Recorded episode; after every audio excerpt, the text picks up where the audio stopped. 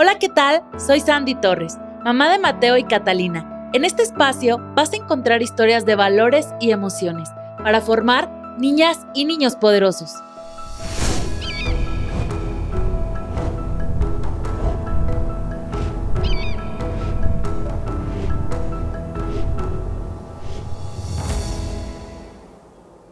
Hola poderosos, ¿cómo están? El día de hoy vamos a escuchar Orejas de Mariposa. Mara es especial y nada ni nadie conseguirá restar valor a sus cualidades, porque su mamá le ha dado la clave para salir victoriosa de cualquier crítica. Un cuento donde trabajamos autoestima, imaginación y espontaneidad. ¡Comenzamos!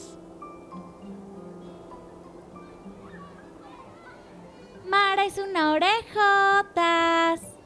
Mientras Mara camina por el patio, escucha eso. Llegando a casa con mamá, le pregunta, Mamá, ¿tú crees que soy una orejotas? No, hija, tienes orejas de mariposa. Pero, ¿cómo son las orejas de mariposa? Pues son orejas que revolotean sobre la cabeza y pintan de colores las cosas feas. Cuando Mara camina por la calle, escucha nuevamente. Mara tiene el pelo de estropajo. No, mi pelo es como el césped recién cortado. Mientras sigue avanzando, escucha. Mara va vestida con un mantel.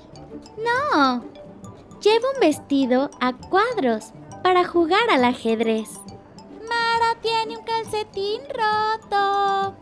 No, lo que ocurre es que tengo un dedo curioso.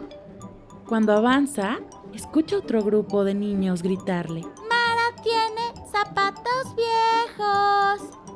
No, es que son unos zapatos que viajan mucho. Mara no tiene mochila. No, porque así puedo correr libre como una gacela. Mara siempre lee libros usados. No, lo que pasa es que mil manos más los han acariciado. A Mara le rugen las tripas. No, es que tengo una orquesta en la barriga. Cuando va llegando a casa, escucha a una niña que le grita. Mara es una larguchona.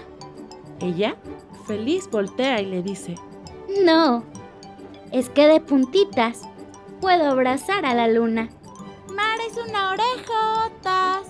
Gritan todos los niños del condominio. ¿O qué? ¿Nos vas a decir que no eres una orejotas?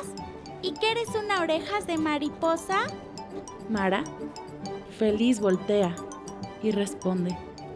No, solo son orejas grandes pero no me importa. Este es un libro de Luisa Aguilar y André Nieves. Hasta la próxima.